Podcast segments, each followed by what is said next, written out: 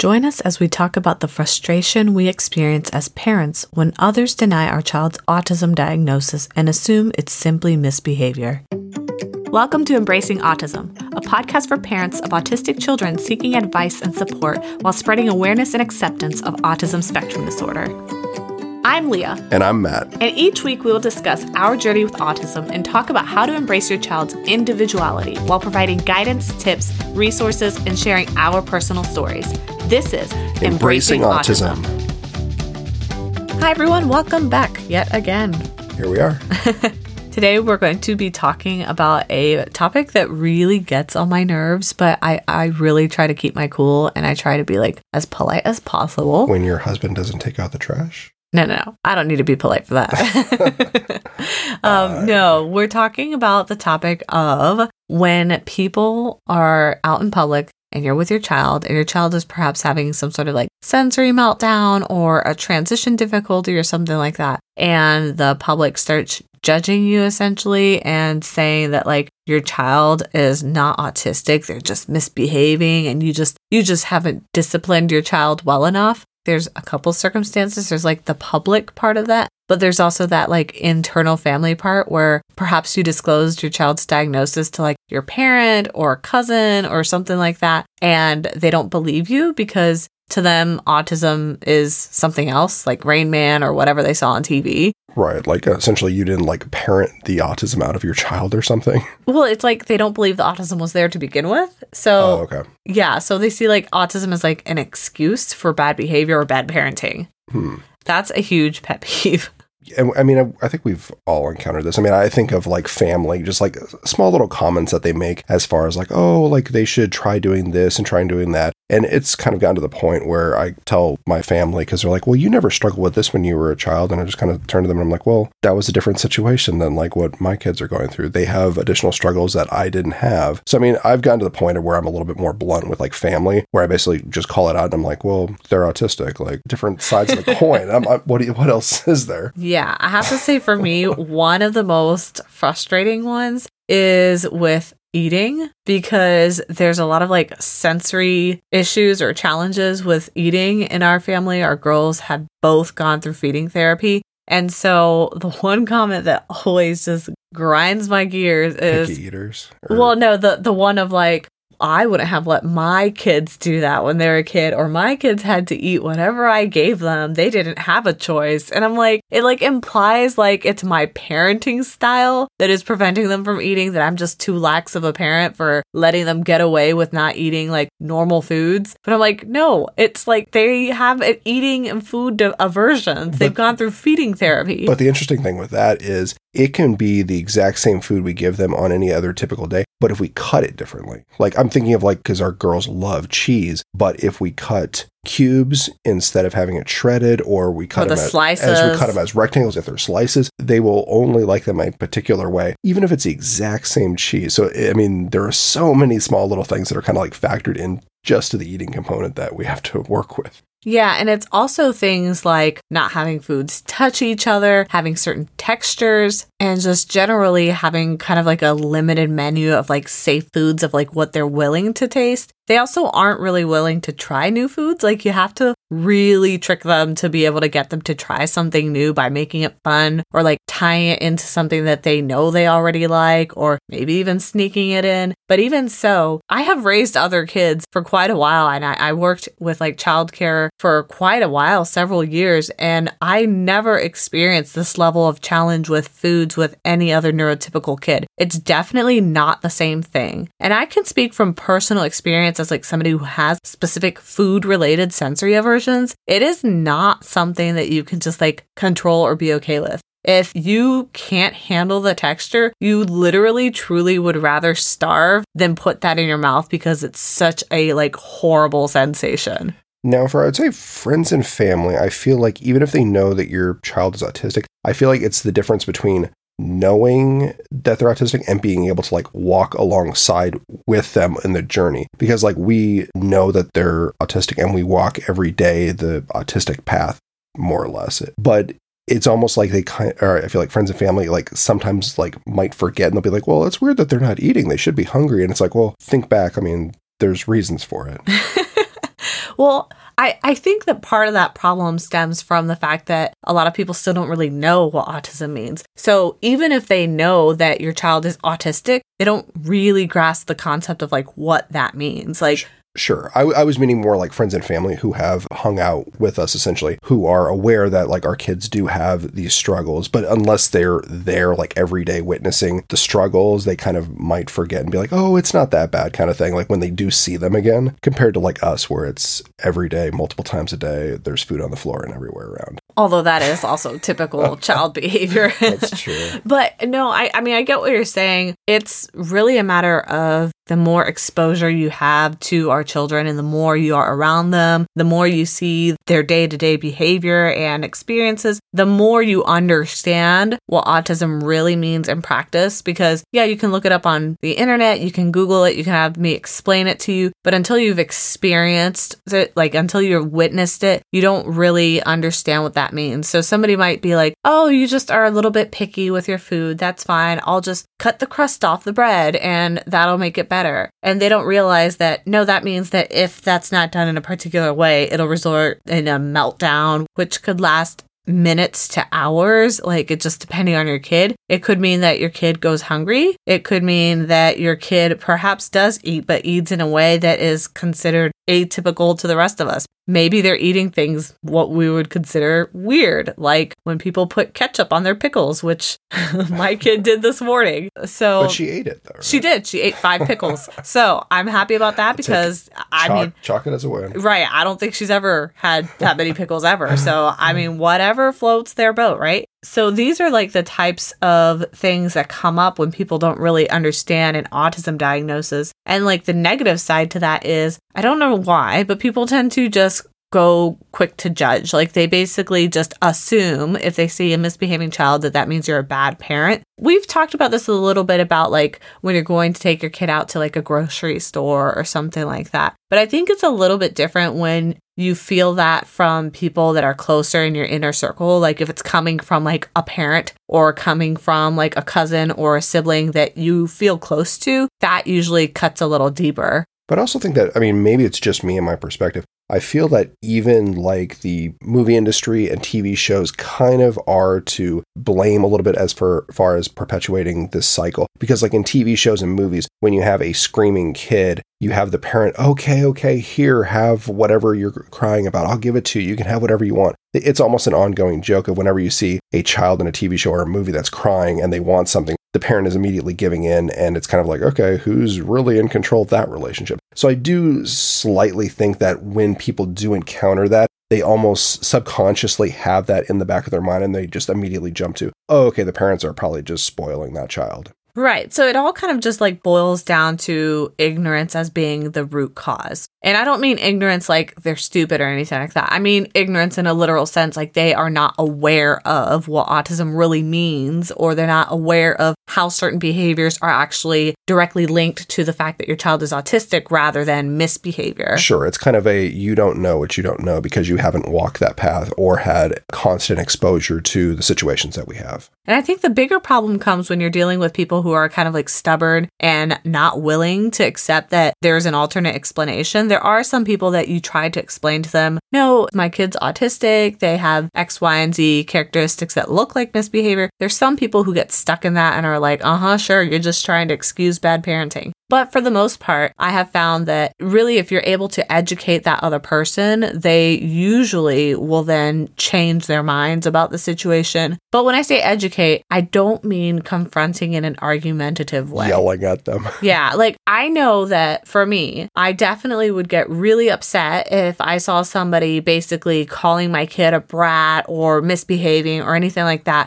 Particularly in public when they don't even know your child and they make these quick judgments based off of maybe them having a meltdown at the grocery store. I know that my instinct is to get like an adrenaline rush and get really upset, but that is not an effective tool. So like what would result from that could be me telling the person off. It could be me making a smart comment. It could be getting aggressive towards that person, which is what I see in the online community, parent community, that a lot of people do do. A lot of moms in the community I've seen are basically dealing with this in public and they get mad and they like tell off the person. And I mean, I don't think those emotions are wrong. I think those emotions are very valid. I've been there. I get it. But when I look at these interactions, I like to see them as opportunities instead of a bad thing that happened to me or my child. So I like to take these as like little moments where you can teach the public and advocate for your child and be part of that change. But we have to be able to suck up that negative feeling that we're feeling in that moment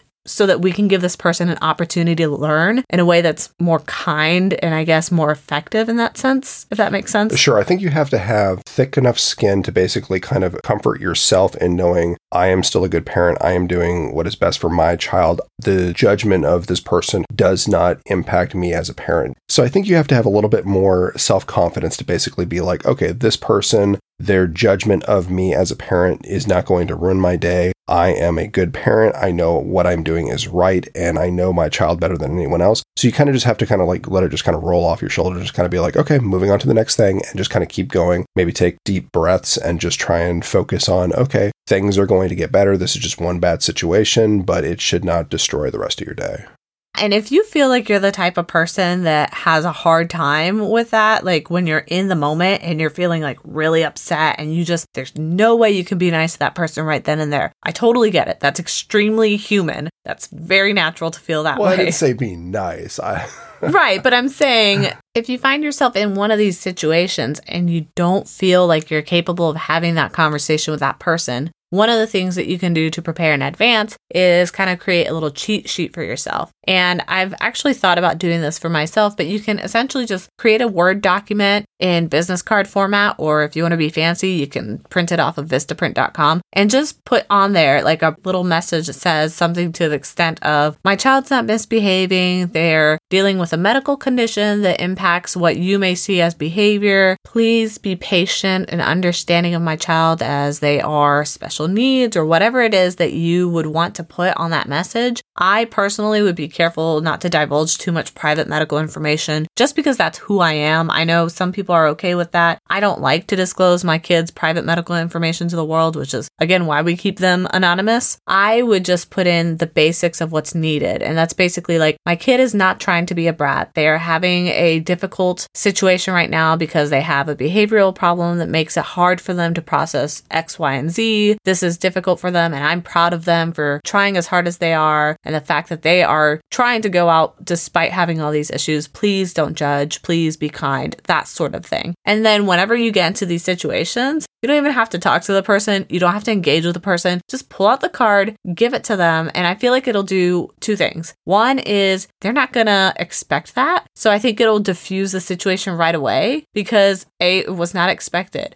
B, they will suddenly realize that this is something that you must frequently run into because you came prepared with like a business card, which I think would make them feel even worse because they would be like, oh, this person runs into this problem so frequently that they have a business card about this. And I feel like they'd probably get embarrassed, honestly. Right. And I think, I mean, if you do go this route, your typical parent who doesn't struggle with this isn't going to make an effort to create business cards. Even, I mean, if they're, say their kid is misbehaving or is spoiled, why would this parent go through that much effort to basically create a situation to kind of say, my child isn't misbehaving? So it's like, no one would actually do this unless this was actually a necessary situation to do it, in which case it is, and therefore it, it works. On the card, I would offer like an open hand type of thing or an open hand gesture where you're basically saying, I'd be happy to refer you to resources or whatever if you want to be educated on this topic, but say that in like a polite way. Then that kind of opens up the door for conversation in the future, just in case that person does have a change of heart. If you're not comfortable with any of that, then I would say the best suggestion is just to try to stay cool and disengage with that person if you don't feel like you're in a space where you would be able to do that in an effective effective and calm way. In terms of being able to avoid these situations, I honestly don't think there's a great way to be able to avoid these situations because humans are unpredictable. You don't know who's going to say what when. But what you can do is help with avoiding it from escalating or getting to a point where you then feel heated or you feel really upset, or maybe your child saw what was happening and they get triggered. Basically, what you're trying to do is just avoid a spiraling situation from occurring. And I feel like the best way to do that, honestly, is, again, to disengage if you feel like it's going the wrong way. More so for me, depending on which girl it is, if it's either a meltdown that we're contending with or if it's they get scared from something, I, I basically just kind of see if I can take them out of the situation. So if they're upset, I just kind of walk out regardless of whatever anyone's saying. Or, I mean, I basically don't engage with anyone. I just walk out to the door. Like if my youngest is scared that something happened that was loud or something, I just kind of cover her ears a little bit and just kind of walk towards the door where it's more quiet.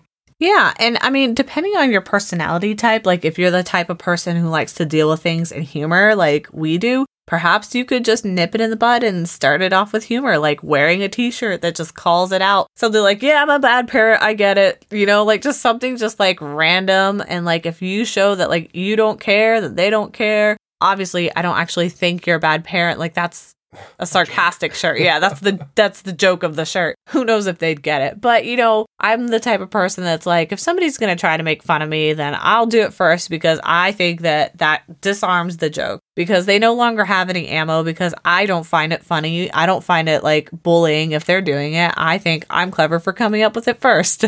Plus, of course, if you say it before they say it, then They, they can't they say can't it. Say it. So it's like, yeah. What are they going to repeat back to you? What you already are establishing? It just sounds kind of dumb. Yeah. So it, it kind of depends on your personality style and your parenting style. Like, are you the type of person who deals with conflict and humor? Are you the type of person who really gets passionate and really needs to step away and like breathe for a moment? Are you the kind of person that gets really sad? Are you the person who freezes? Depending on what your personality trait is and what you do, you'll have to pivot and figure out what's the best way for you. Educating politely is always a good way to go if you can. If that person starts engaging in a conversation with you, I feel like that gives you the right to engage back with some knowledge. I wouldn't necessarily just go out of my way to engage with somebody who's perhaps staring at my child while they're having a meltdown because you're kind of starting something that perhaps doesn't need to be started. And hopefully you're able to kind of read the room a little bit. I mean, if someone is clearly not open to any type of discussion or empathy or anything along those lines, I wouldn't even try and engage with them. If it's a college or high school kid who's basically just trying to like mock you as a bad parent, I mean, I'm just using this as an example. Right. I wouldn't try and engage with them in dialogue because that's clearly not what they're doing. They're trying to make a joke of the situation. So I would just avoid altogether.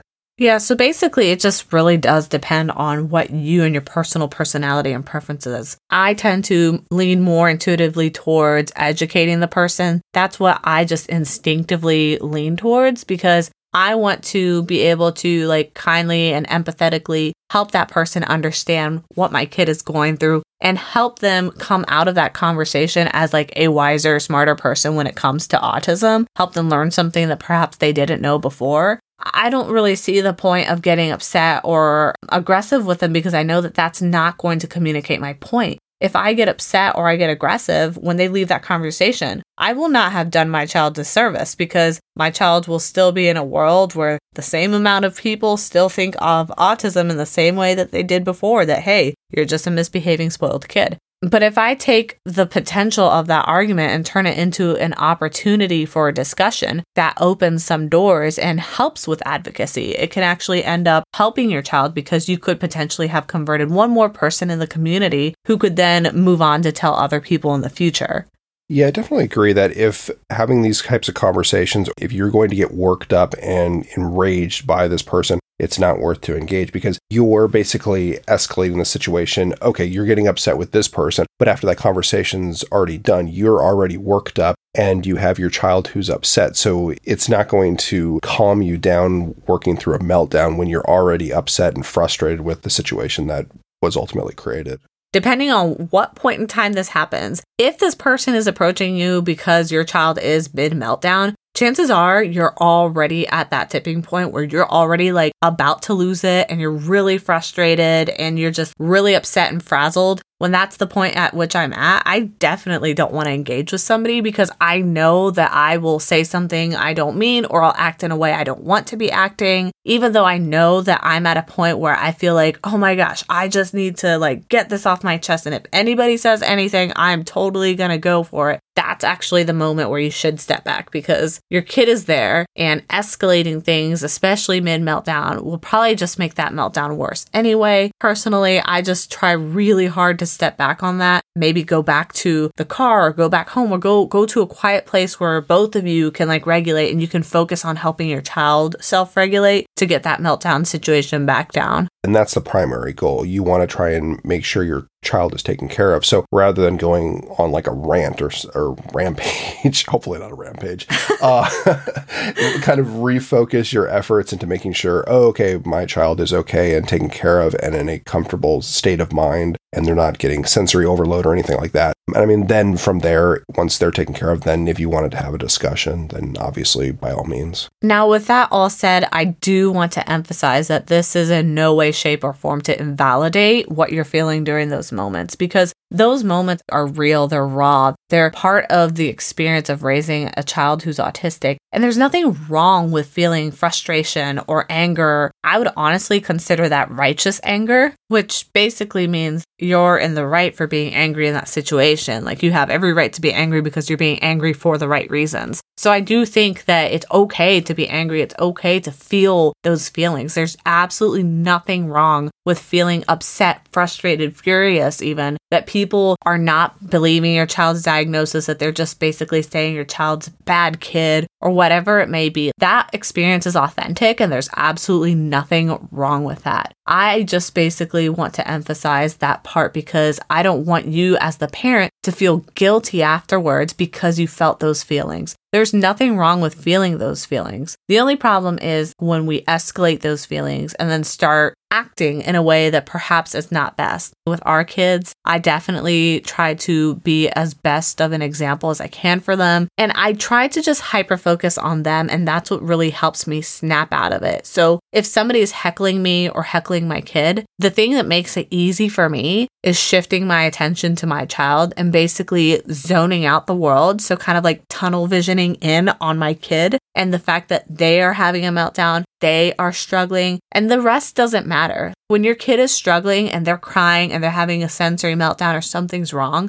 the rest of the world doesn't matter. They can literally, they can just disappear, like bug off. I don't care. I'm here working on helping my child self-regulate and getting them back to a peaceful state where they are okay. Yeah, I completely agree that your child is your main focus. There's so many stores that I have kind of picked up our girls as they've been crying and just walking through the exit. I'm sure that there were many eyes on me. I'm sure that many things were said after I was outside those doors, but I didn't care. I mean, my goal was basically to get them through the exit and get them to the car and kind of get them back to a neutral state. I'm sure people probably had conversations about, oh, that's a bad father, and oh, his daughter should know better. But I mean, I don't care. At the end of the day, I don't really care what a random person who I'm never going to see again thinks. These people know nothing about your child or your situation. So why do we or why should we take what they say into serious consideration? I don't think we really need to. It's harder when it's a family member or somebody that you love or trust. I know that those situations are definitely more challenging. And when it comes to those situations, what we have done is just constantly try to just educate them politely. So we might send them YouTube videos about talks about autism. We might send them an email article talking about what is the difference between a tantrum and a meltdown. We might send them an episode of our podcast where we talk about the difference between a meltdown and a tantrum. Not? Yeah.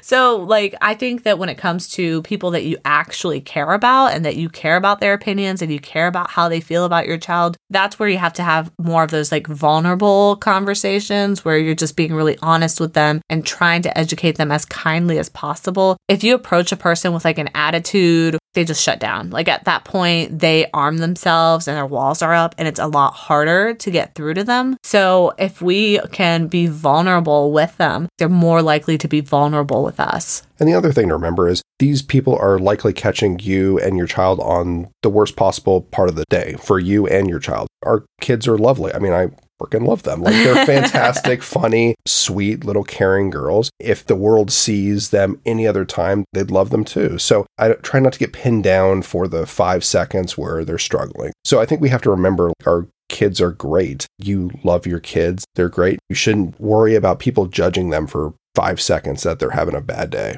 It reminds me of like people who struggle from Tourette's and then they will go around publicly saying like swear words. That's a stereotype. It's not always a swear word, but sometimes it is. Or like a little tick. Right. And like people just assume that they're just like a foul-mouthed bad person. And if a parent has a child who's doing that, then they think you're a bad parent because your kid is swearing. So just think about that situation and put yourselves in their shoes. If you were going to a store and you saw a kid in like a shopping cart and they're like seven and they were going around swearing like a sailor, you would probably instinctively judge that parent and be like, wow, I can't believe they let their kid get away with that. But perhaps you didn't know that kid was actually suffering from Tourette's and they couldn't control that. We've all done it. Like we've all been in that situation where we've kind of subconsciously judged somebody or somebody for their parenting. I know for me for sure, before having an autistic kid, I definitely judged parenting far more than I do now because now I'm aware that, oh wait, there could be a different reason for that behavior. But in all honesty, before my kids were diagnosed, that thought never crossed my mind. I never thought if somebody was having a meltdown at the store, I never thought it could be medically related. I always thought it must be some sort of like tantrum. So from going in that experience and experiencing what that's like beforehand to now having autistic kids, I've learned to be much more empathetic with other people who act that way with my kids because I've been there. I get what it's like.